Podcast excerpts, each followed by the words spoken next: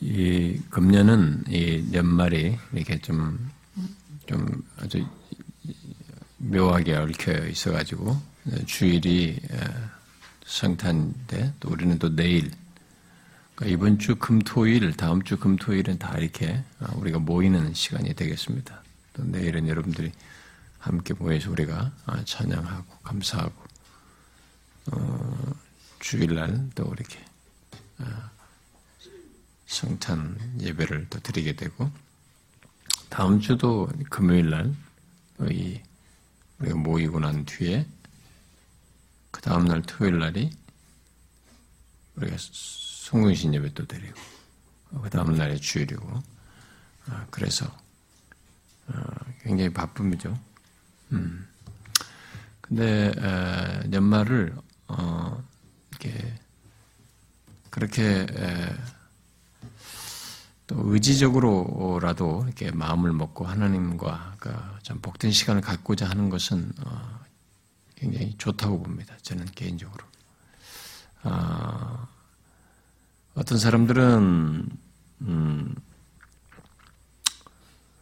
이제 우리가 송유신 예배를 이제 토요일 밤에 드리기 때문에 아, 그 다음 날 아침에 연결해서 그래서 주일날 오전 예배 드리고 어, 이제 어, 오후 예배가 없다 그러니까 야 오후에도 어디 가자. 벌써부터 어디 갈 계획을 이렇게 세운 사람도 있던데 아, 오히려 어, 그 날을 좀 가족과 보내든지 아니면 좀 경건한 목적으로 좀 시간을 보내겠다고 생각을 하든지 아니면 좀, 예, 좀 경건한 어떤 생각을 좀 드러낼 그런 시간으로서 좀 성도 교제를 갖든지 뭐 이렇게 그렇게 하는 게 더 좋지 않을까.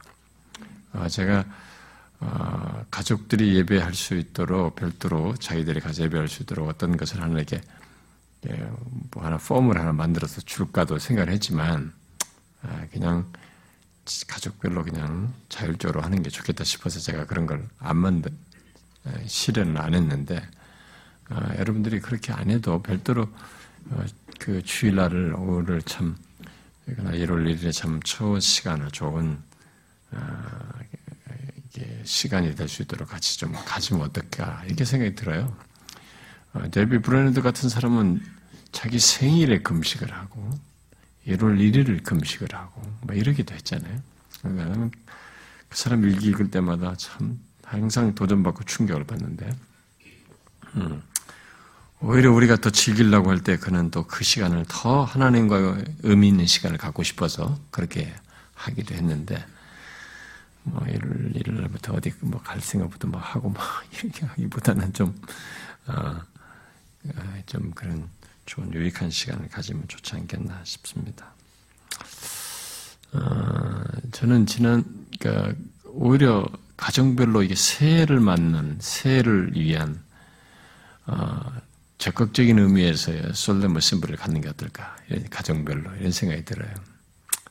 아, 저는 지난 주일날 예, 제가 우리 토요일 예배 가정 예배 드리면서 좀 뭔가 이렇게 좀 안 좋았어요. 우리 가정 예배 드린 분위기가 음, 예, 뭔가 불만이 우리 자녀들 사이에 좀 있어 보여가지고 그래서 좀 뭔가 이게 좀 아주 안타까웠습니다. 그래서 제가 그것이 마음이 굉장히 눌렸어요.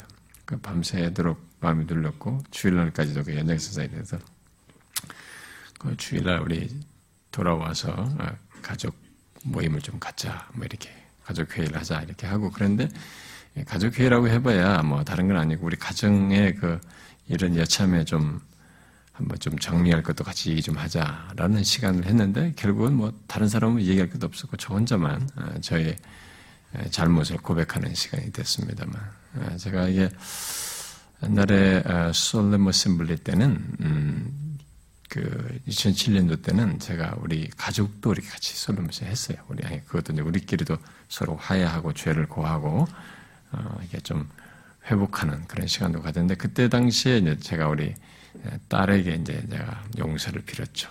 음, 그때 나이가 얘가 한 13살쯤 됐을까? 뭐 됐을 텐데, 내가 6살 때 이게 한두 번 말했는데 말안게 뺨을 탁 때렸거든요. 옆에, 옆에 바로 붙어 있는 상태에서 이렇게. 근데 그게 그렇게 나한테는 게 얘가 상처가 됐을 것 같다는 생각이 오랫동안 머릿속에 남아 있고 너무 그게 계속 걸리더라고요. 남아 있더라고. 그래서 제가 그때 우리 가족, 솔레모 세물이 하는 그 기간에 이제 우리 가족도 이제 서로 제도 있고 할때 제가 이제 아, 딸한테 이제 그걸 아빠가 그것이 그때 한 것이 지금까지도 나는 마음이 그게 걸리고 아프다. 그래서 용서해 주기 바란다. 이렇게 해가지고 또 화해를 했던 시간이 있었는데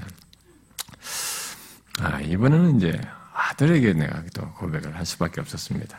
음, 아들에게 내가 항상 이게 아, 좀 뭐가 푸시하고 이게 시간을 쓸 줄을 모르는 것 같고 항상 제 가치 기준으로 보는 거죠. 아, 공부를 한다고 하면은 이렇게 좀 해야 된다든가 뭐 이렇게 좀뭐 휴대폰 가지고 게임하면은 이게 참 또 조금 한 10분 하면 괜찮은데 막 오랫동안 붙들고 있으면 화가 나고 못 견디겠고 시간 쓰는 거 보면 저는 이게 시간 강박증이 있어요. 하여튼 시간을 허튼 데 쓰면은 아, 저는 좀 정신이 없어요. 약간 약간 힘들어져요, 제가. 근데 그런 것을 보면서 내가 뭐라고 자꾸 해버릇하고 어, 그러다 보니까 이제 제가 말이 좀 이렇게 어떤 때는 이게 자꾸 내 기준으로 강요하고 얘를 좀 몰아세우는 듯한 이런 것들이 이제 좀 누적되어 있었던 것 같아요. 그게 이제 그 전날 이렇게 보였어, 제가 보니까. 음, 그래서 이제 뭘 한번 좀 얘기 좀 해보자, 이렇게 하다 보니까 제 고백을 했습니다. 아, 그냥, 아, 아들한테 미안하다고. 아빠가 가만히 보니 어제 하루 밤 사이를 쭉 생각해 보니까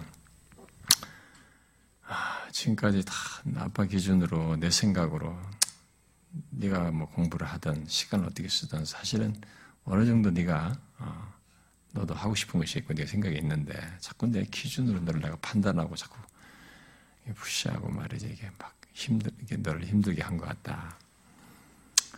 아, 이제 내가 너를 그렇게 하지 않으려고 한다. 이제 너는 하나님께 내가 의탁하려고 한다. 사실 내가 그 전날 그렇게 기도를 했거든요. 음, 아, 하나님, 제가 얘를 너무 이렇게 내 앞에다 놓고 내가 하고 있군요. 짐처럼 하고 있습니다. 그래서 이제 아이를 하나님께 의탁합니다. 네, 그런 마음을 먹기 때문에 이제 그런 얘기를 하면서 아빠가 고칠 거 있으면 좀 말해달라. 음, 그러니까 이제 은연 중에 아빠는 말 속에 아, 누구를 비교해서 말하는 것 같다. 그래서 아마 공감이 좀 되더라고요. 왜냐하면 모범을 얘기하면서 결국은 이제 은근히 그 모범에다가 예를 놓고 모범을 말하면서 은근히 한테 말하고 그러니까 알았다. 하여튼 내가 이제는 그러지 않도록 하겠다. 어쨌든 내가 너를 하나님께 의탁하려고 이제 내어 맡기려고 한다. 그러니까 이제부터는 네가 어, 잘 하나님 앞에서 좀 예, 스스로 잘 하면 좋겠고 뭐 혹시 부족하면 더 나는 뭐 너를 옆에서 잘 돕고 기도하는 사람으로 아빠로서 있고 싶다. 뭐 이 정도로 이제 어, 이 얘기를 했어요. 우리 뭐 다른 사람은 뭐 서로 이제 나눌 거 없나니까 막 거의 없다고 하는데 나만 그래서 저희 제 고백만 하고 아, 이렇게 아, 말았습니다. 아, 그래서 솔레모 세리물이 두 번이 우리는 교회적으로도 그랬지만 우리 가정적으로도 결국 저만 이렇게 우리 가정 안에서는 두 번 하는 그런 또 참 좋은 시간이었습니다. 어쨌든 음, 하나님께서 또 제 자신에도 약간 마음의 자유도 주시는 그런 시간이었어요. 근데 여러분들도 이제 뭐 가정들로도 그런 시간을 가져도 좋을 것 같고 또 신년 첫 주일이 또 1월 1일인데 오전에 마치고 가게 해줬으니까 여러분들 가정에 가서 또 그런 좋은 시간을 가져도 얼마나 좋지 않을까. 예, 뭐 그날부터 야 오늘 예배 마치고 빨리 가자 뭐 이렇게 그렇게 하면 안 되고 그래서 어디나 놀러 가자 뭐 이렇게만 너무 그러지 마시고 뭐그 다음 날부터 하시고 그렇게 하면 어떨까 싶어요. 예? 우리 지난번에 우리 누구 어떤 권사님 어, 대형교회 다니실 때는 그냥 예배 일찍 마치면 어, 뭐 집에 가면 할 일이 없다 이게요. 그 차로 TV 킨다 이게. 그래서 오후 내내 TV 보다가 연속극 보다가 주의를 그렇게 보는 게 몸에 배 있다고 그러는데 우리 교회 와서 이렇게 하려니까 막 힘들대 처음에는 이 뭐 주일날 성경 공부도 하고 막 정신이 없다 그랬대. 그게 자꾸 그걸 할 일 없으면 TV나 본다고 얘기해요. 그러지 마시고, 1월 1일 데이비드 브레이너드 수준은 아니어도, 어, 좀 경건한 가정의 모임을 좀 갖는 게 어떨까. 가정별 솔레 모습을 한번 갖는 게 어떨까. 강력 추천합니다.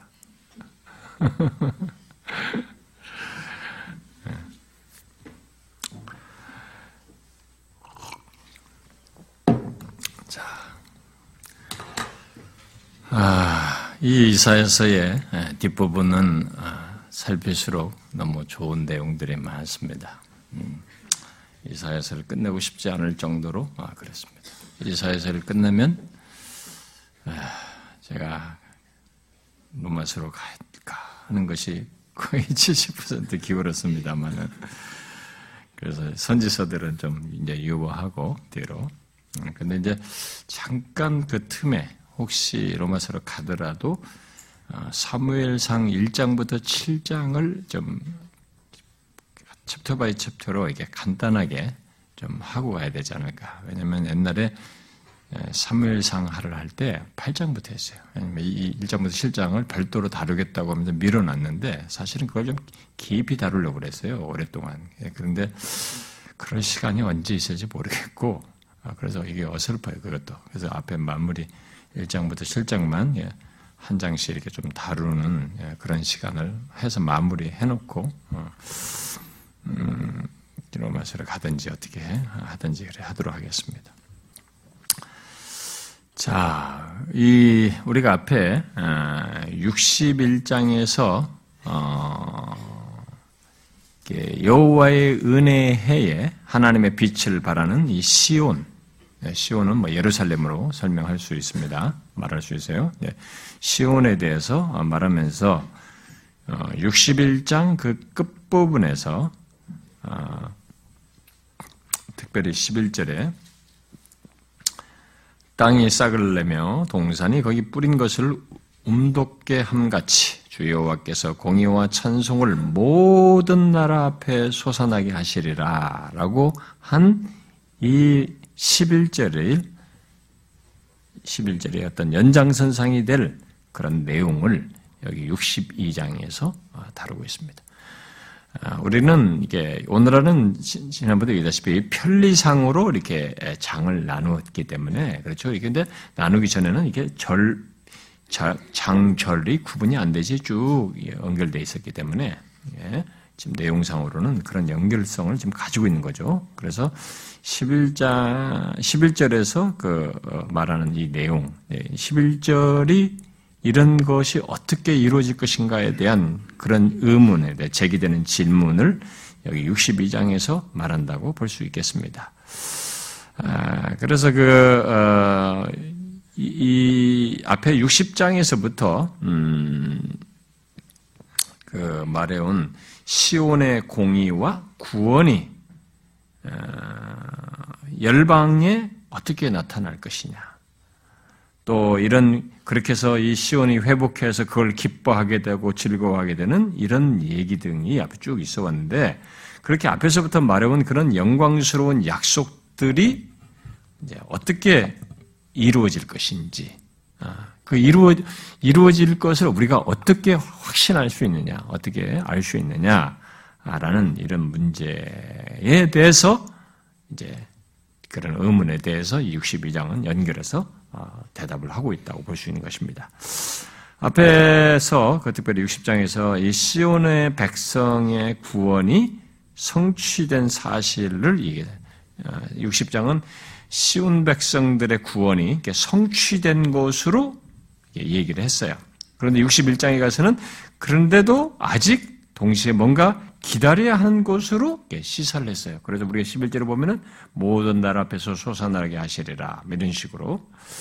그래서 그런 모든 회복의 약속을 그러면은 우리가 어떻게 믿을 수 있느냐? 그걸 어떻게 확신할 수 있느냐? 확신의 근거가 뭐야? 라고 하는 이 제기되는 질문을 여기 62장에서 말한다고 볼 수 있겠습니다. 그래서 아까 말한 대로 61장 11절에 대한 어, 확장이라고 볼 수가 있겠습니다. 62장은 그래서 이 62장을 세 단락으로 나누어서 보는 게 좋을 것 같습니다. 1절, 5절, 6절에서 9절, 11절부터 12절로 나누어서 보면 좋겠어요. 자, 먼저 1절부터 5절을 보게 되면 아, 이제 여기 1절부터 5절의 내용 속에서 먼저 우리가 이 62장에서 중요한 이제 우리가 아, 먼저 어, 정리를 해야 될 내용이 뭐냐면 여기 1절에서 말하는 나가 누구냐라는 것입니다. 나는 시온의 의가 빛같이 예루살렘의 구원이 횃불같이 나타나도록 시온을 위하여 잠잠하지 아니하며 예루살렘을 위하여 쉬지 아니할 것인즉 이렇게 얘기했습니다. 자 여기서 말한 나는 누구일까? 이것이 많이 논쟁이 되고 있습니다. 지금까지도 계속 똑같이 논쟁이에요, 이게. 그래서 두 가지 해석으로 크게 양분되어서 지금까지 여전히 두 그룹으로 다 해석되어서 주장이 됩니다. 하나는 이 나는 하나님이다 라고 하는 해석이고 또 다른 하나는 선지자가 지금 자기가 말하는 거예요. 선지자가 자기 자신을 두고 지금 나는이라고 말하는 것이다. 라고 주장하는 것입니다. 어, 로이존스 목사의 그 어, 부흥에 대한 설교, 어, 부흥이라고 하는 책이 있는데 그 부흥에 대해서 1858년, 아, 59년이요. 오구 부흥 100주년이 됐을 때, 음, 이, 이 사람이 영국의 부흥을 소망하면서, 1900 59년도에 부흥에 대한 설교를 쫙 연속적으로 했습니다. 그것이 부흥이라는 책으로 책으로 나왔는데 아, 정말 부흥에 대해서 성경 본문을 가지고 했던 참 탁월한 설교죠. 근데 그 설교집에 이 62장에 대한 설을 가지고 설교한 내용이 있어요. 근데 거기서 로이존스 목사는 여기 나를 선지자로 해석을 해요. 음. 선자를 해석합니다. 자, 그 어, 그것에 도전받아서 어, 저는 이미 일찍이 그 책을 읽고 상당히 도전을 받았죠. 어, 받았었습니다. 그런데 어, 거기에 도전받아가지고 저 또한 그렇게 설명한 적이 있습니다. 여기 나를 선지자로.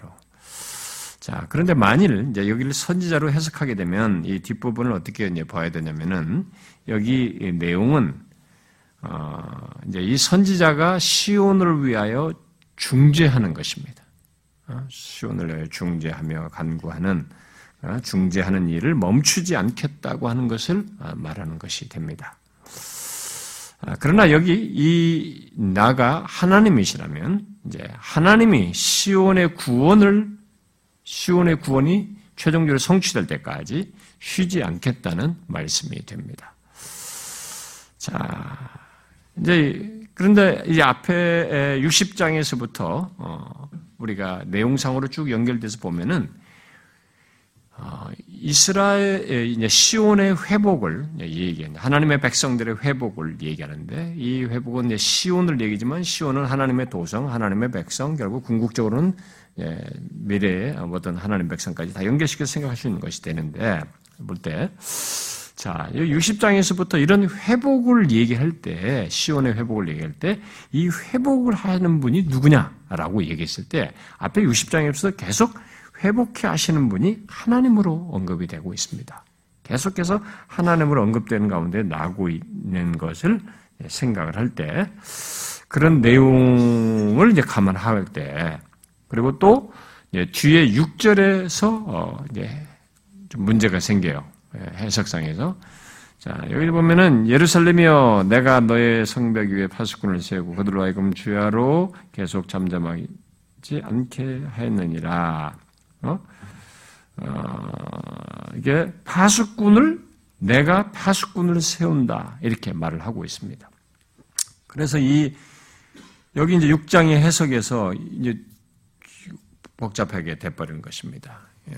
그래서 근데 여기 6절은 6절은 이 상반절을 말씀하시는 분이 지금 선, 파수꾼을 세우시는 분이 하나님이시라는 것이 이 6절을 보면은 이제 어, 생각할 수 있어요. 예, 파수꾼은 예, 시작 여기 이사에서도 선지자로 주로 나왔었기 때문에 그래서 이 말씀하시는 분이 하나님이신 것을 생각할 때 앞에 60장에서도 쭉 이 회복을 주도하신 분이 하나님이시고 여기 상반절도 하나님의 파수꾼을 세우는 분으로 이제 선지자가 아닌 다른 그러니까 선지자가 자기를 그렇게 할 수는 없으니까 하나님이시라는 걸 생각하게 될 때 문맥사고로 놓고 보면 여기 나는 하나님이 더 설득적 설득력이 있다라고 보는 것입니다. 아, 또한 앞에서부터 빈번하게 제기된 질문이 있어요. 이 선지서를 통해서 이사야 선지를 통해서 계속 선지자가 유다 백성, 이스라엘 백성들이 제기되는 질문을 자꾸 의식하면서 예, 그들의 미래 회복에 대한 얘기를 자꾸 하고 있는데 앞에서부터 빈번하게 제기된 질문이 뭐였습니까? 하나님께서 자기 백성들의 이 기도와 부르짖음 간청을 어, 듣지 않으신다. 거기에 침묵하신다. 반응하지 않는다라는 왜 하나님께서 이렇게 우리 이렇게, 이렇게 해도 하지 않습니까? 그러니까 그렇게 하니까 뭐 죄 때문이다, 뭐 가리 죄가 가렸다 이런 말 했었잖아요. 그러니까 이들은 계속 그 불만이 있어요. 그 질문을 계속 제기하고 있었단 말이죠. 근데 그렇게 제기된 질문에 대한 적절한 응답의 대답이 될 내용이 지금 62장에 전체적으로 나오고 있는 것을 놓고 볼 때도 어, 그런 걸 고려하면 여기 나는 하나님이 더 적절하다라고 보는 것입니다. 어, 그러면 선지자로 해석했을 때는 어떻게 하냐? 이제 의문이 되겠지만, 이제 이런 것입니다. 선지서는, 이 선지자와 하나님을 이렇게 구분하기가 어려울 정도로 붙어 있어요. 왜냐하면 선지자가 뭔가 묘사를 하지만 다 하나님을 대변하는 말을 하고 있고, 하나님의 하트를 드러내요. 거의 다. 그렇기 때문에, 이 선지자가 하나님을 대변한다는 면에서 이런 해석에서 이렇게 해석이 나뉘는데도 불구하고 메시지상에서 의미를 전달하는 데는 상당히 그 유사한 효과, 어, 긍정적인 큰 차이가 없는 하나님의 의중이 잘 전, 달되는 데서는 큰 차이가 없는 면들이 있어요. 음, 그것을 여러분들 조금 인지하고 이 내용을 보면 좋겠습니다. 자, 그러면 하나님은 여기서 어, 침묵하시는 것처럼 보이는 이제 예, 그들에 대해서 침묵하는 것처럼 보이는 어, 그분에 대한 그들의 이해에 대해서 하나님은 여기서 말을 하는 것입니다. 하나님은 침묵, 너희 사람들이 볼 때 외형적으로는 마치 침묵하시는 것 같아 보여도 아, 하나님은 오히려 새벽을 어둠을 지나서 그 다음에 밝아올 이 새벽을 밝히시기 위해서 여전히 적극적으로 역사하시는 분이시라고 하는 것을 증거해 주는 그런 내용을 여기에 그대로 담고 있습니다. 자, 그런 면에서 여기 어, 하나님은 여기 1절에서 시온이 의와 어? 시온의 의죠. 의와 구원이 확고히 드러날 때까지 잠잠하지 않을 것을 말씀하시고 있습니다. 나는 시온의 의가 빛같이 예루살렘의 구원이 횃불같이 나타나도록 시온을 위하여 잠잠하지 않을 것이고 예루살렘을 위하여 쉬지 않으겠다. 시온 예루살렘은 거의 동의어로 보면 됩니다.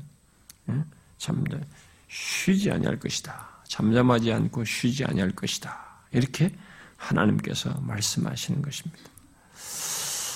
자, 아, 여러분 우리들이 딜레마가 어디서 빠냐면 하나님이 왜 대답이 없으신가? 왜 내 인생과 내 문제에 대해서 침묵하시는가?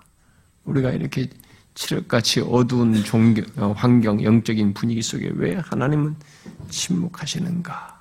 라고 하지만 우리가 볼 때는 외형상으로 그래도 하나님은 그런 조건에서도 특별히 하나님의 백성이죠. 이 시온이죠. 하나님의 도성, 예, 예루살렘이죠. 하나님의 백성들의 의가 빛같이 그들의 구원이 횃불같이 나타나도록 하기 위해서 잠잠하지 않습니다. 그분은 열심을 내시는 분이에요. 하나님의 열심이 있습니다. 음? 이 하나님의 열심은 아, 있을 한때의 한때의 이 시온의 열방의 조롱거리였던 그 시온에 대해서 어, 이게 부러움을 사게 할 정도가 될 때까지 그 정도로 횃불처럼 이렇게 빛같이 찬란하게 드러날 때까지 이 시온이 오히려 과거에는 밟혔었지만 어? 그러나 오히려 이 모든 사람들의 하여금 그 부러움이 대상이 될 정도가 될 때까지 그런 최종적인 결론에 이르기가 이르게 될 때까지 잠잠하지 않고 쉬지 아니하시겠다라고 하는 것이 하나님의 의중이에요. 우리에서 똑같습니다, 여러분. 그러니까 여러분과 저의 인생 경험 속에 굴곡이 있다고 그래서 이게 하나님이 쉬고 계신다고 생각하면 안 됩니다. 하나님은 우리의 구원과 우리의 의가 찬란하게 횃불같이 예, 나타나기 때까지 그래서 온 열방의 부러움이 살 때까지 그런 최종적인 결론에 이르기 때까지 잠잠하지 않고 쉬지 아니하시고 역사하시는 분이시에요. 우리의 인생과 구원에서도 그렇게 하십니다. 그러니까 우리가 아무리 칠흑 같은 상황에서도 이런 사실은 우리가 잊지 말아야 됩니다. 예, 이, 이, 이 런 놀라운 사실이 있다라는 것을 잊지 말아야 됩니다. 따라서 이제 이제를 보는 것처럼 이방 나라들과 그 왕들은 그런 하나님의 열심으로 드러나게 될 예, 그의 백성들에게 임한 하나님의 영광을 보고 어, 어떻게 해요? 새 이름을 어, 주게 됩니다. 이방 나라들이 내 공의를 못 왕이 다 내 영광을 볼 것이요 너는 여호와의 입으로 정하실 새 이름으로 일컬음을 받겠다. 어? 새 이름, 여호와 입으로부터 정하실 새 이름을 어, 새 이름으로 이렇게 불리게 됩니다. 아, 이 물론 새 이름으로 여기 불린다는 것은 어, 예, 이들에게 이전에도 어떤 이름을 가지고 있는데 이들을 새 이름으로 불린다고 하는 것은 어, 이들이 새로워진다는 것을 일차적으로 어, 가장 기본적으로 말하는 것이겠죠. 어, 결국은 어떤 새로운 정체성과 가치를 어, 이들이 갖게 될 것을 어, 말한다고 보겠죠.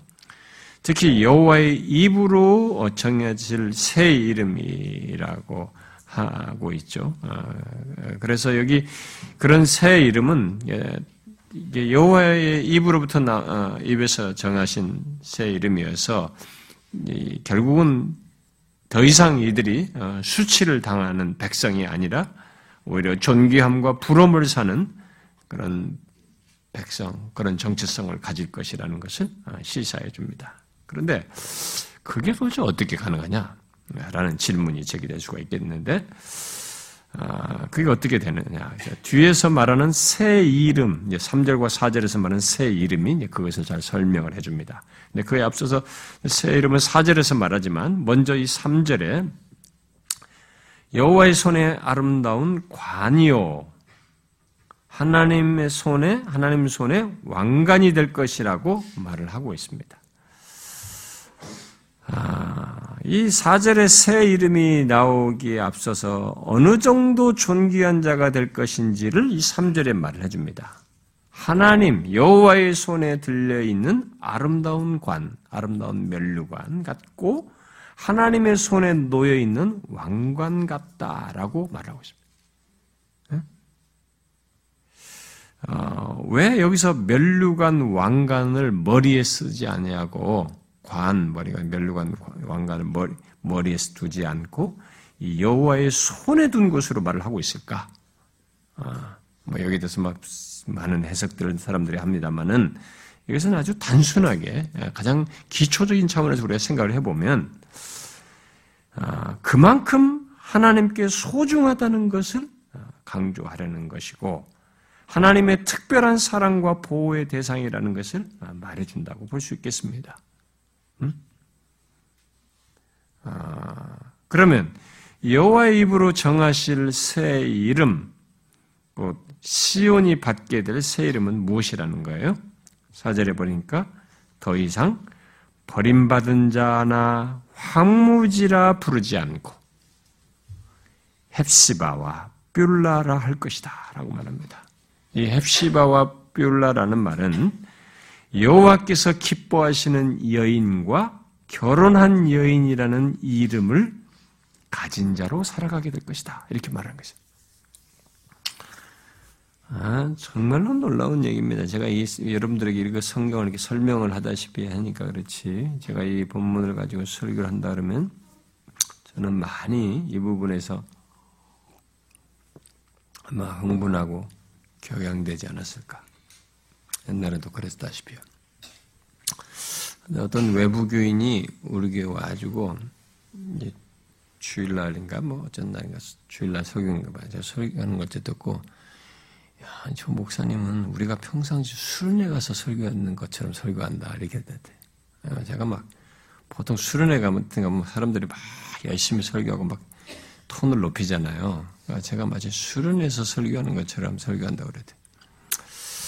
글쎄 모르겠어요. 저는 뭐 그게 몸에 배해서 잘 모르겠지만은 아마 제가 이, 이 강단에서 본문을 강의하고 이렇게 설교를 한다면 이 구절은 아, 정말 너무 하나님 편에서 우리에게 하시는 너무 놀라운 내용이어서 아, 많이 어, 제 마음이 불붙고 어, 그래서 격양되지 않았을까 싶습니다.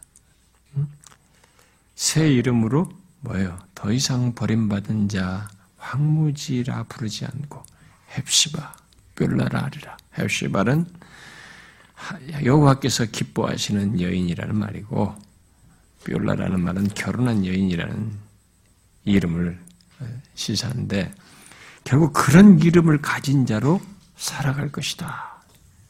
너희들이 이런 새 이름에 해당하는 사람으로서 살아가게 될 것이다. 라고 말한 것입니다. 이게 뭡니까?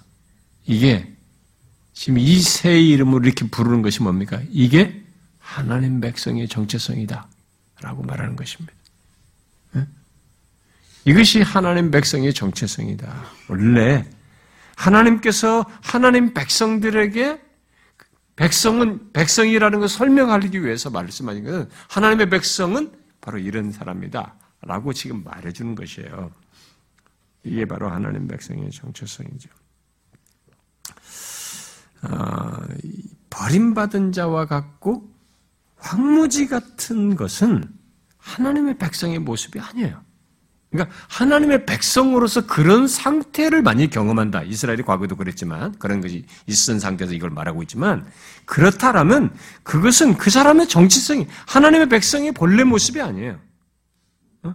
하나님 백성의 백성다운 모습도 아니고 하나님께서 하나님 백성으로 규정하면서 이렇게 두시고자 하는 그 모습이 아니에요.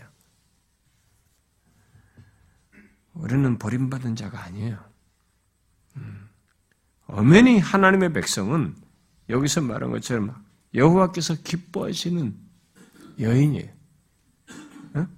신부와 같은 결혼한 여인과 같은 거지. 하나님과 결혼한 여인과 같은 존재인 것이죠. 그래서 결코 버림받은 자나 황무지는 우리에게 어울리지가 않습니다. 오히려 우리는 항상 여기서 말한 대로 하나님이 기뻐하시는 자, 기뻐하시는 여인, 기뻐하시는 신부, 그런 사람인 줄을 알아야 됩니다. 하나님과 결혼한 여인으로 이해를 하고 있어야 돼요. 우리들이 하나님과 결혼한 여인이라는 이런 정체성을 가지고 자신을 보아야 하는 것입니다. 우리는 하나님께서 주신 이 새 이름, 헵시바 뷸라라는 이름을 통해서 어,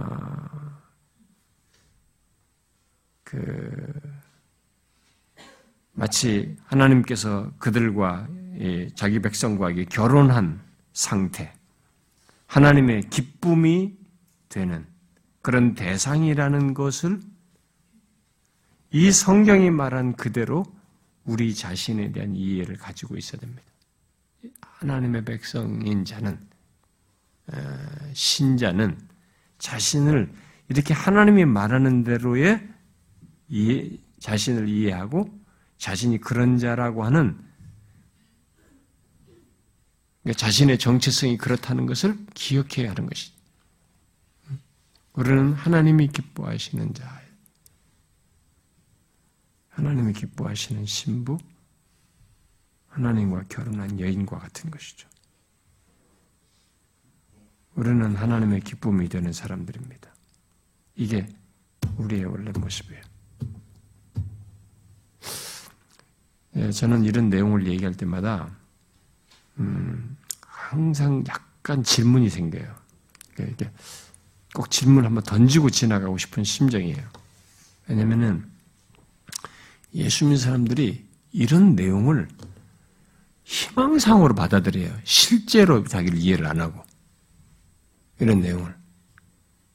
희망상이라고 생각하는 거예요. 그 사람은 아직 자기가 예수 안 믿는 사람이라고 간주하는 거예요. 나는 아직 주님과 관계가 아직 없다라고 생각하는 것이죠. 예수 믿는 사람은 바로 이, 이거예요. 헵시바하고 뿔라인 것입니다. 하나님 백성은. 하나님의 도성, 하나님의 백성을 두고 얘기하는 거죠. 그리스도의 몸된 교회를 두고 그렇게 얘기하는 것이죠. 헵시바의 뿔라인 것이죠. 희망상이 아니에요.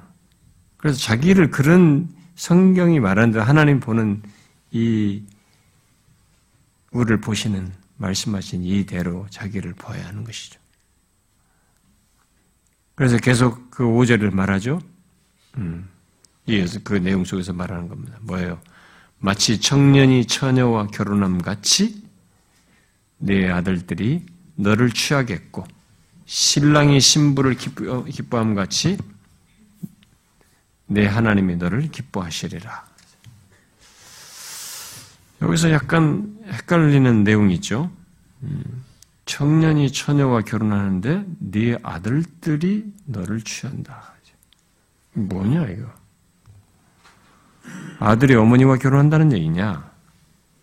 이 글자 문자 이대로만 보면은 뭐 그런 말로밖에 이게 안 들려집니다. 그래서 이게 이제 해석상의 어려움이 있어요. 이게 도대체 뭐냐, 이게. 그래서 이 히브리어 원문을 연구하는 학자들은, 아, 주석자들이, 이게 번역이 잘못됐다. 네 아들들로 해. 이게 원래 히브리어 지금의 우리에게 와 있는 이제 사본, 우리에게 지금 현대에게 전달되게, 현대 성경으로 전달되게 한 마소라 사본 같은 이라는 이 사본은 아들들로 맞아요. 아들들로 되는데 이게 이 사본 때에 여기서 미스테이크가 있었을 것이다라고 보는 거예요. 뭐가 미스테이크가 있었다고 보냐면은 설득력 있는 내용 중에 하나는 뭐냐면 어, 히브리 말은 옛날에 이게 모음이 없어요. 자음만 듭니다. 그러니까 자음을 가진 거 옛날 사람들이 이 사람들이 참 히브리 사람들이 머리가 좋은 거죠. 자음을 가지고도 쭉 연결된 거 가지고 지금 문, 장 흐름에서 그걸 이해를 했으니까 말인데. 근데 이제 후대 사람들을 위해서 거기다가 자음에다가 모음을 붙인 거예요. 예, 붙이게 됐는데 이때 이 자음 그대로 모음을 안 붙인 자음만으로 놓고 보면 이, 이 내 아들들이라는 이 말은 내 지은 자라는 뜻이 되는 거예요. 내 지은 자. 이렇게 되는 거죠. 어? 그러니까 오히려 이게 문맥상이 더 맞다는 거예요. 이 사람들의 자음을 잘못 붙여서 오히려 이게 지금 도대체 이해하기 어려운 해석이 나왔다라는 거. 물론 또 다른 해석도 하는 사람도 있지만 가장 이 주되게 어, 설득력 있게 주장하는 해석이 바로 이거예요. 아, 그렇다면은 내 지은 자로 자음만 가지고 어, 말 자음이 말하는 거 자음만이 말하는 것으로 이렇게 설명을 했을 때 내 지은 자로 해석을 했을 때는 그러면 이 5절의 설명은 하나님과 시온의 부부 관계를 말하는 것이에요. 앞에 지금 4절에 연결돼서 말하는 거죠. 시온을 두고 이제 뿔라라 협시바 이렇게 했으니까 문맥에 맞는 거죠. 하나님과 시온의 부부 관계를 말하는 것이 되는 것입니다. 그러니까 설명하자면 청년이 처녀와 결혼함 같이 하나님이 자신이 지은 그의 지은 바니까 자신이 지은 시온 곧 그의 백성을 신부로 맞이하시고 신랑이 신부를 기뻐함 같이 시온을 그의 백성을 기뻐하신다는 것을 말하는 것이죠. 이것은 사실입니다. 마치 청년이 처녀와 결혼함 같이 하나님께서 우리와 결혼하시고 여기 자기 백성들 그래도 시작 성경도 우리를 결혼으로 얘기하잖아요. 교회와 그리스도의 결혼을 얘기하고 하나님의 백성들도 처음부터 여기서부터 뭐 우리 호세아서나 이런 것도 보면 신부 신랑 결혼 관계로 얘기잖아요. 그렇게 하시고 이 하나님께서 이 신부를 기뻐함 같이 자기 백성을 기뻐하신 거죠. 우리가 옛날에 벽이 썼잖아요. 내가 너를 인하여 기뻐한단 말이지. 하나님이 기뻐하시는 거죠. 그걸 지금 얘기하는 거예요. 자, 하나님께서 지금도 자기 백성들에도 똑같습니다, 사실. 이게. 어? 어, 이게 막 결혼함 같이. 어? 그렇게 우리를 취하시고, 어, 그렇게 기뻐함 같이 우리를 기뻐하시는 그 대상으로 두시고 있는 거죠. 예, 그러니까 우리에게 자신의 생명을 내어주고 막 끝까지 포기를 않는 거죠. 어? 영화에 이를 때까지 우리에 대해서 아, 그렇게 하시는 거죠. 음.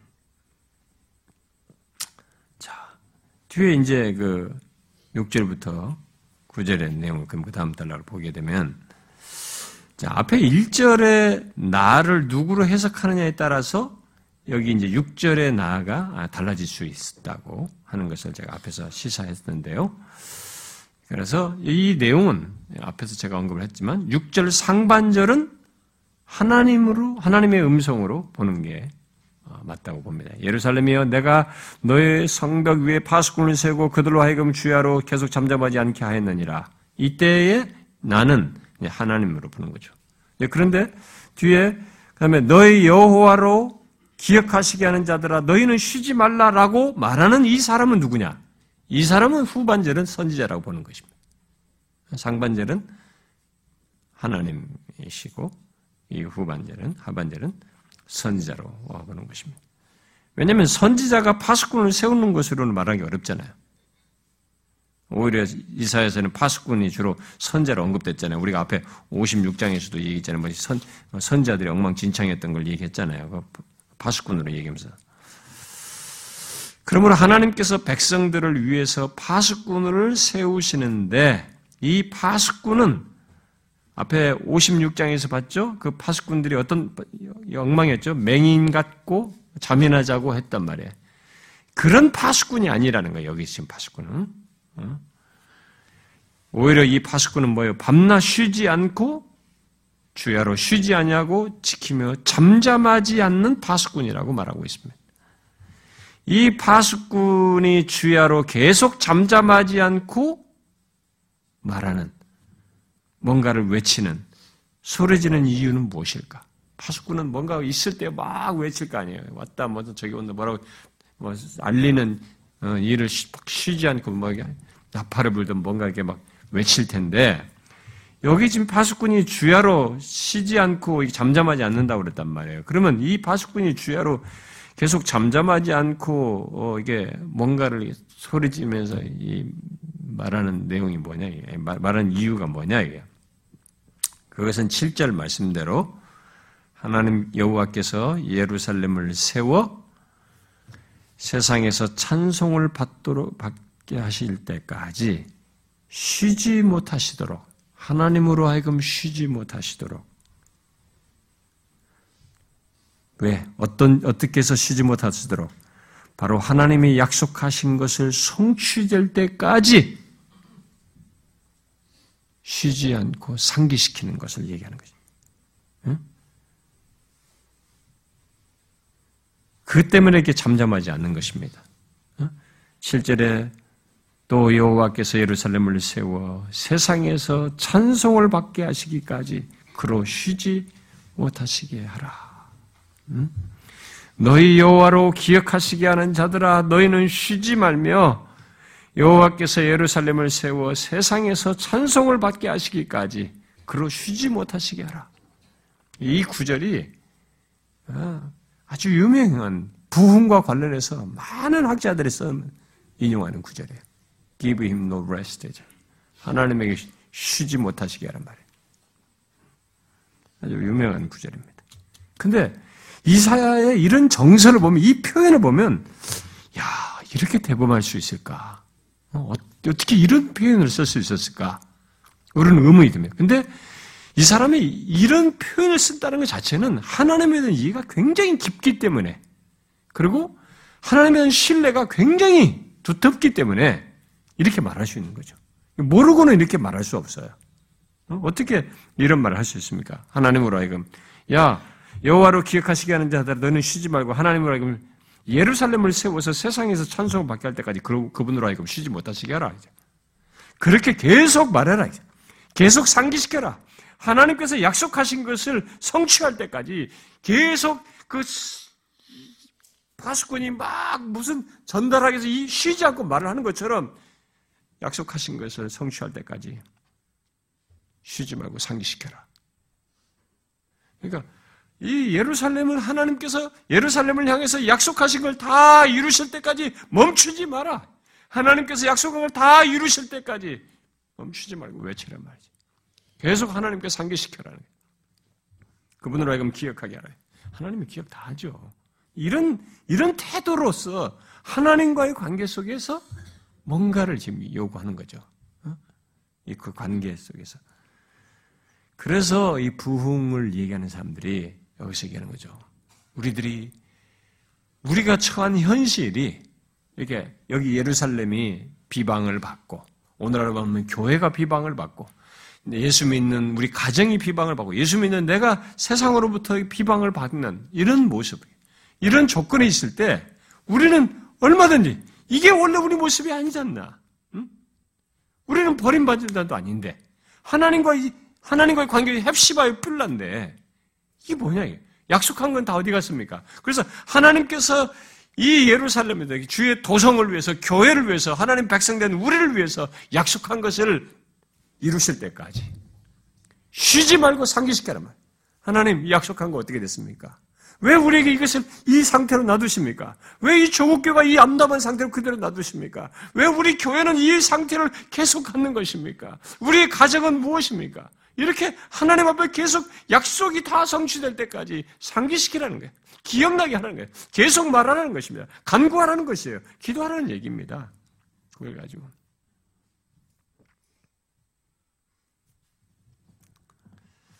오늘날 이런 선지자의 정서를 가지고 이런 이해를 가지고 하나님 앞에 우리들의 영적 현실을 아뢰면서 하나님 앞에 구하고 주께서 약속하신 것을 기억나게 하시는 나도록 하는 상기시키는 이런 음, 일을 오늘 얼마나 우리들이 하고 있을까요?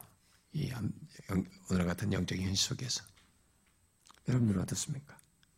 여러분들은 자신의 인생과 관련해서든 자기 가정과 관련해서든 우리 교회와 관련해서든 또 선교회와 관련해서든지 아니면 조국교회와 관련해서든지 어떻게 하십니까? 이런 부분에서 이런 태도를 취하십니까?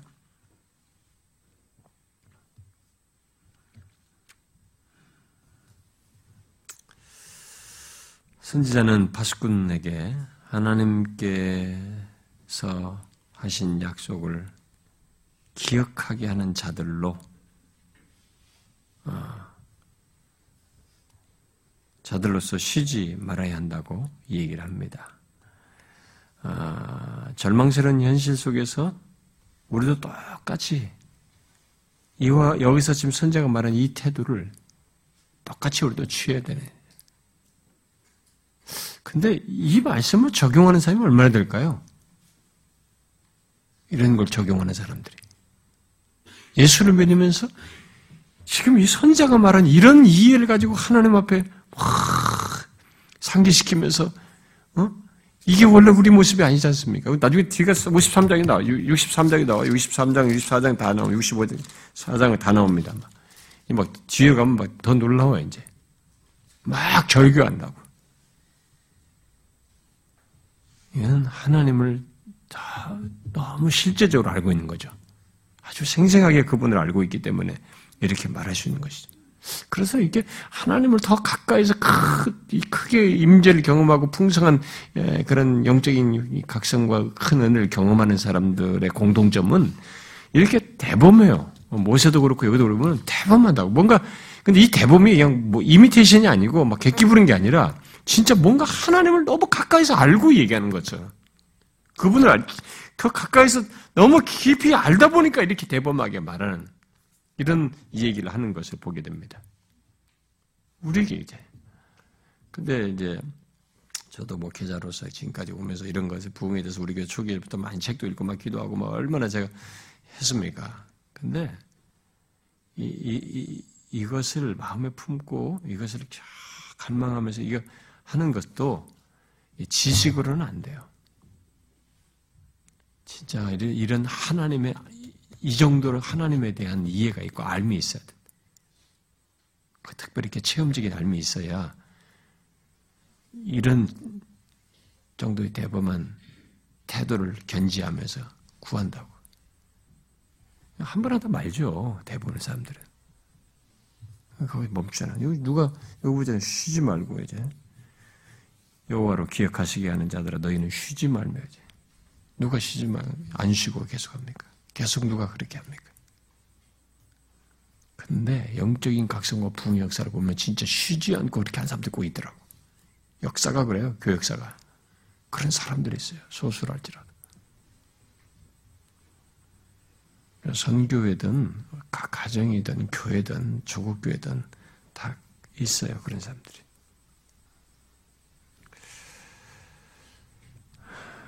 그래서 여기 파수꾼이 흥미있는 것은 이 파수꾼은 침략자들에 대한 경고, 야, 침략자들이 온다. 아, 이게 침략자들에 대한 경고를 지금 외치는 침략, 파수꾼 모습이 아니라, 이 어떤 모습이에요? 하나님께서 약속하신 것이 다 이루어질 때까지 약속을 밤낮으로 상기시키는 파수꾼이. 이런 의미에서의 파수꾼이라면, 우리 모두가 그런 파수꾼이 돼야죠.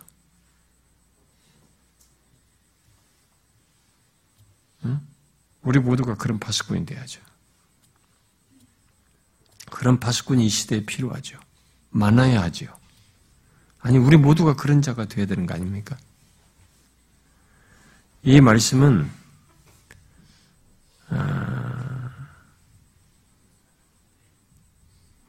하나님께서 놀랍게도 자신에게 약속을 상기시키며 이렇게 주야로 부르짖고 구하는 이 파수꾼을 기뻐하신다는 것을 전제하고 있어요. 그걸 기뻐하신다는 거예요. 이 내용을 선자가 이렇게 말한다는 것은 하나님이 그걸 기뻐하신다는 거죠. 그렇게 상기시키며 자기네 말하는 걸 듣기를 기뻐하시며 거기에 쉬지 아니하시고 거기에 반응하셔 역사하시는 분이시라는 것을 전제하고 있어요. 전제하고 있다. 그러니까 그건 민, 확실한 거예요. 그렇게 하면 하나님 역사하시는 게 맞다는 얘기죠.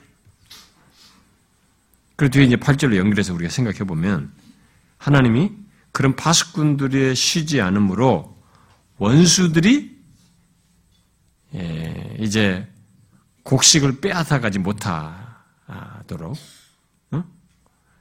그의 오른손, 그의 능력의 팔로 지키신다는 것을 말하고 있습니다. 여호와께서 그 오른손, 그 능력의 팔로 맹세하시되 내가 다시는 내 곡식을 내 원수들에게 양식으로 주지 아니하겠고 네가 수고하여 얻은 포도주를 이방인이 마시지 못하게 할 것인지. 이게 뭐 끄떡 모아서 다 뺏어갔잖아요. 근데 하나님께서 그를 향해서 약속을 지키시기까지 어? 상기시키면서 쉬지 않고 상기시키는 이들의 그것에 반, 따라서 반응하셔서 너희들의 수고한 양식이 이방인들의 밥상으로 올라가지 않게 하겠다. 응?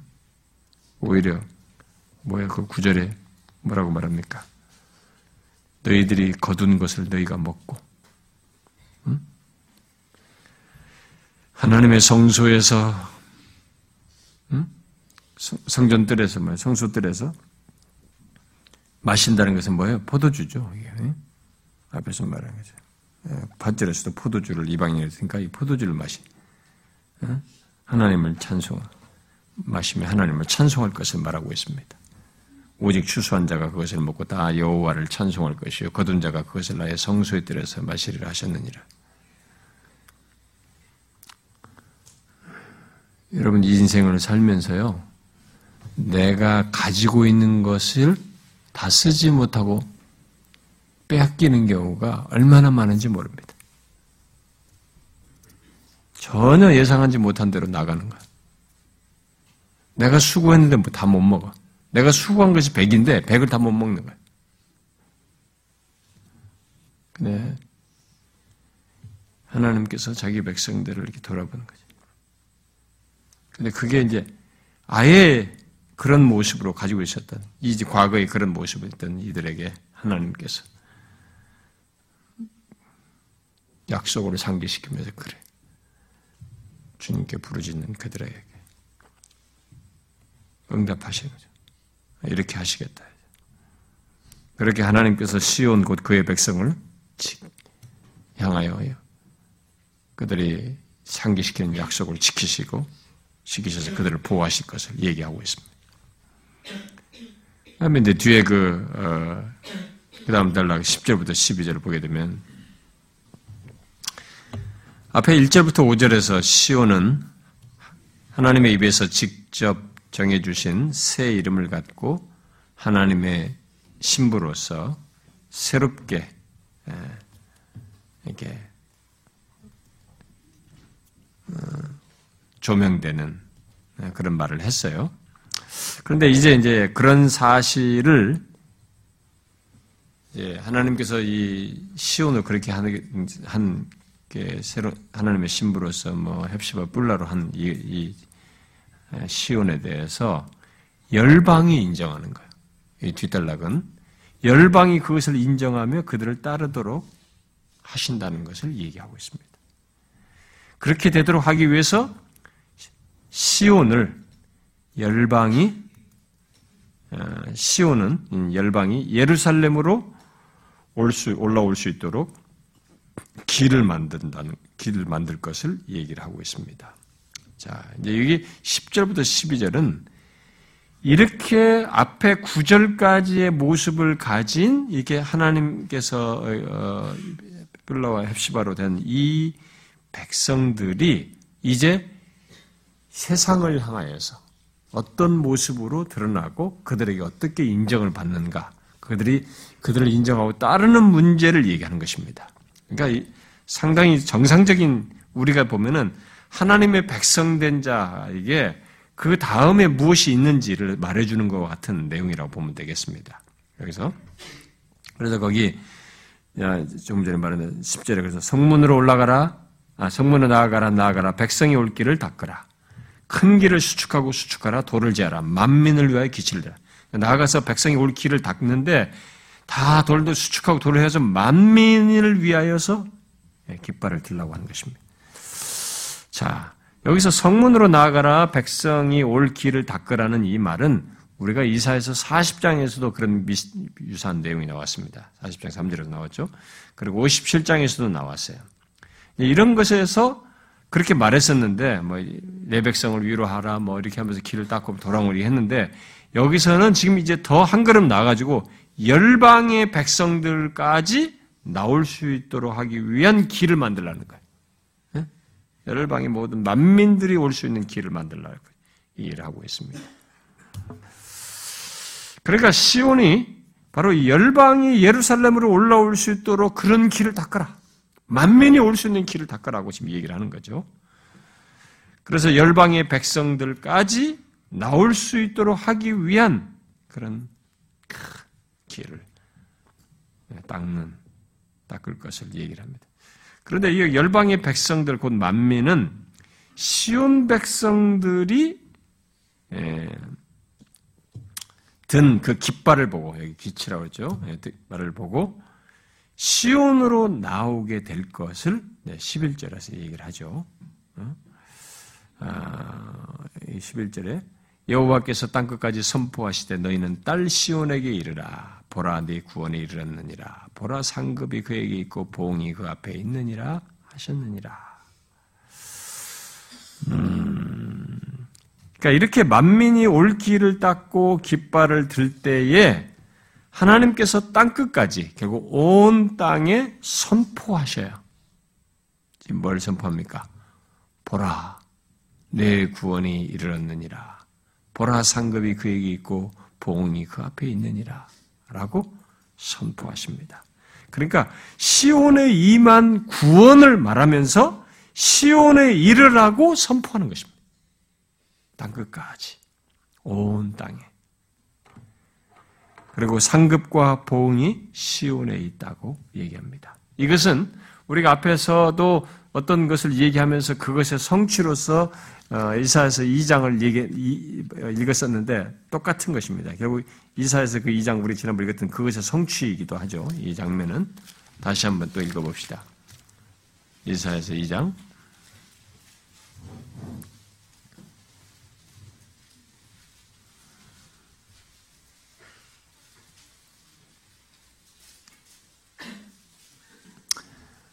이사에서 2장 2절 3절만 읽읍시다. 4절, 4절을 읽지 말고 4절은 그냥 놔두고 2절 3절만 읽어봅시다. 시작. 마릴의 여호와의 전의 산이 모든 산 꼭대기에 굳게 설 것이요 모든 작은 산 위에 뛰어나리니 만방이 그리로 모여들 것이라 많은 백성이 가며 이르기를 오라 우리가 여호와의 산에 오르며 야곱의 하나님의 전에 이르자 그가 그의 길을 우리에게 가르치실 것이라 우리가 그 길로 행하리라 하리니 이는 율법이 시온에서부터 나올 것이요 여호와의 말씀이 예루살렘에서부터 나올 것이며 모든 백성들이 다 만방에서 이게 몰려오는 이것의 성취를 지금 얘기하는 거죠. 자, 그 다음에 그 12절은 이제 그 62장 12절은 시온으로 올라오는 자들의 말을 통해서 이 시온의 정체성이 예, 확인되는 아, 참 놀라운 내용이죠. 예. 앞에서 하나님이 하나님 백성의 정체성을 얘기했는데 그 정체성이 이 시온으로 올라오는 사람들의 말을 통해서 인, 정되고 있는 것이죠. 12절에 사람들이 너를 위커러 거룩한 백성이라 여호와께서 구속하신 자라 하겠고 또 너를 일컬어 찾은 바 된 자요 버림받지 아니한 성읍이라 하리라. 예? 잘 보세요. 내가 스스로 거룩한 백성이라고 말하는 게 아니에요, 지금. 응? 내가 스스로 하나님께 구속, 하나님께서 나를 구속하신 자라고 구원받은 자라고 말하는 게 아닙니다. 누가요? 열방이 하는 것이에요, 지금. 어? 앞에서 만인으로부터 계속 말하는 열방이 그렇게 인정하고 있는 것입니다. 하나님께 찾은 바 된 백성이고 어, 버림받지 않은 성읍, 하나님께서 구원한 백성과 성읍이라는 것을 인정하게 되는 것을 얘기합니다. 여기 10절부터 12절은 앞에 1절부터 9절까지의 내용을 가진 그 사람, 그렇게 하나님의 은혜로 회복된 자들을 통해서 있게 될 증거와 드러날 하나님의 영광을 말해주는 것이죠. 아, 결국 하나님께서 시온을 바로 그의 백성을 구원하시는 것은 이게 우리들만 구원하고 말 것이 아니라는 것이. 어? 세상이 그들을 보고 하나님께로 나오도록 그리고 그들이 나오도록 길을 내며 그래서 그들을 보고 하나님께로 나오도록 하시고 그에게 하나님께 찬양과 경배, 영광을 돌리도록 하기 위함이라는 것을 말해줍니다. 이것은 우리가 잘 생각해야 됩니다. 우리가 예수 믿는 사람들이 나만 잘 믿고 나만 구원받는 나 개인에게만 몰입하면 그것은 정상적이 아니에요. 이 1절부터 그 9절 같은 내다 하고 막 여기만 행복해가지고 나를 뿔나라 헵시바라 했다고 막 이것만 자도치 빠지면 안 돼. 그게 결국 무엇을 위한 것이냐? 이 10절과 10, 절부터 12절을 위한 것이라는 거죠. 네? 세상이 우리들을 보고 하나님께로 나오고 그를 찬양하며 그에게 영광을 돌리도록 하기 위함인 것입니다. 지금 우리들은 어떻습니까? 이런 맥락에서 볼 때 우리는 어떻습니까? 내 주변 사람들이 우리를 보고 당신은 정말로 거룩한 백성입니다. 당신은 정말로 하나님께서 구속하신 자, 정말 당신은 하나님이 구원하신 구원받은 사람입니다. 이렇게 말합니까? 주변 사람들이 우리 그렇게 인정해요? 그렇게 하면서 하나님께 영광을 돌립니까? 사실 이때부터 역사를 놓고 보면 이런 식의 반응이 있어 왔죠. 그런데 어느새 우리들이 이런 걸 한국교회는 오늘날의 한국교회 상태는 이런 걸 잃어버리질 않았나. 이 세상에서 세상을 향하여 우리가 세상이 당신은 거룩한 백성이요라는 게 아니라 당신은 우리가 똑같소. 이렇게 말하고 있지 않나. 우리, 우리 모습이 아니에요, 이게 원래. 우리 정상적인, 우리 정상이 이렇다고 지금 얘기하는 거는. 뭐 이상한 현실을 우리가 갖고 있는 거 아닌가.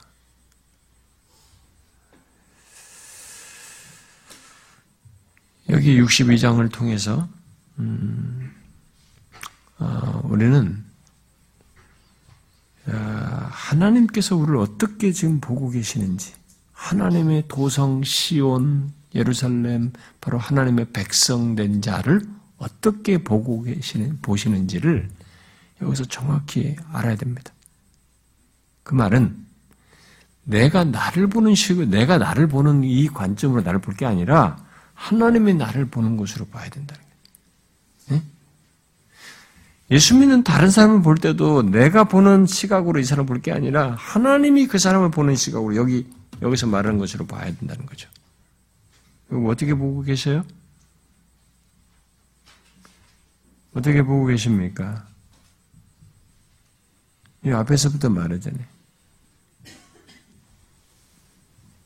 하나님이 기뻐하시는 자예요.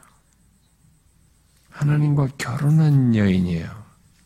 하나님과 결혼한 대상입니다. 응?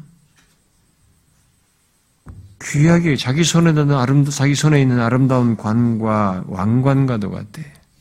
그렇게 기뻐하고 귀하게 여기며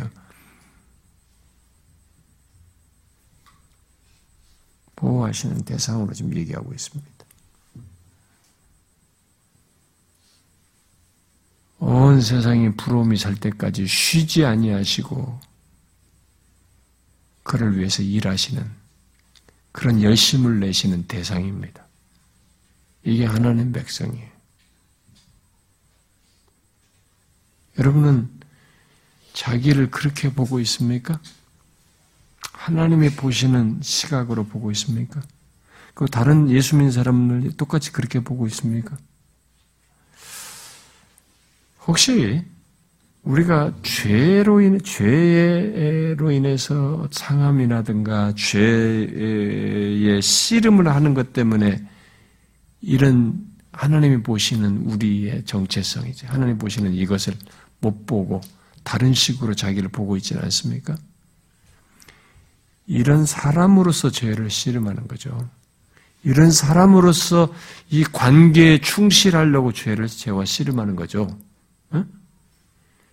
죄가 있어서 우리 이, 이 대상이 이런 존재인 정체성이 상실되는 게 아니라 하나님이 기뻐하시는 여인이요 결혼한 여인으로서 죄와 싸우는 것이 죄를 씨름하면서 대항하는 것이지 그게 아니죠. 여기서 하나님이 보시, 그러니까 내가 보는 방식으로 나를 보기보다 하나님이 보시는 것으로 보는 것부터 우리가 훈련을 정확히 해야 됩니다. 성경대로. 정녕 예수 그리스도를 믿는 신자는.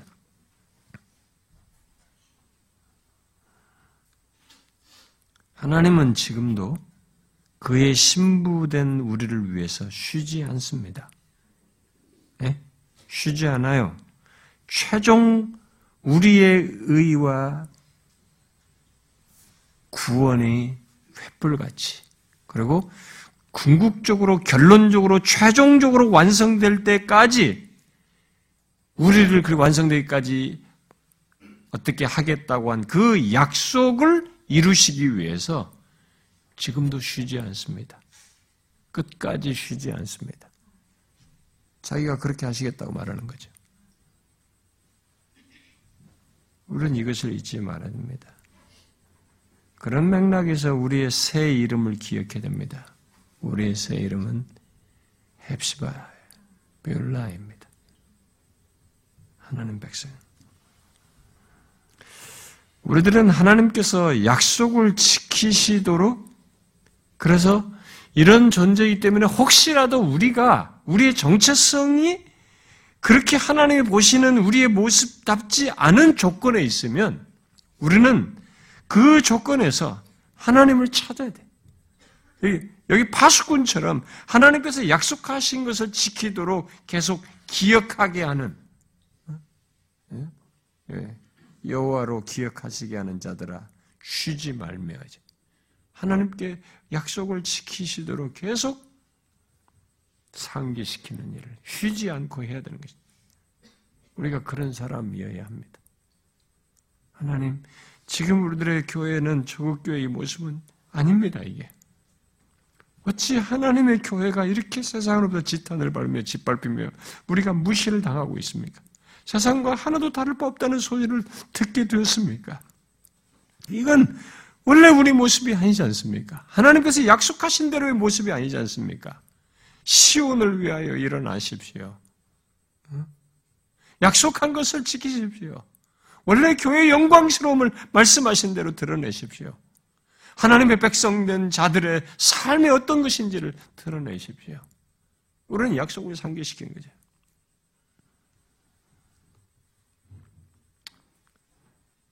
저와 여러분이 그런 자들이 되기를 바랍니다. 우리 교회에 그런 사람들이 많기를 바라고요. 여러분들의 개인에 있어서도 가정에 있어서도 또 선교에서도 마찬가지입니다. 제가 이 마지막으로 정리한 이 내용을 이 62장의 결론으로 정확히 우리가 자기에게 적용시키고 우리의 신앙과 삶의 내용으로 품게 되면 아, 우리는 굉장히 부유할 수 있습니다.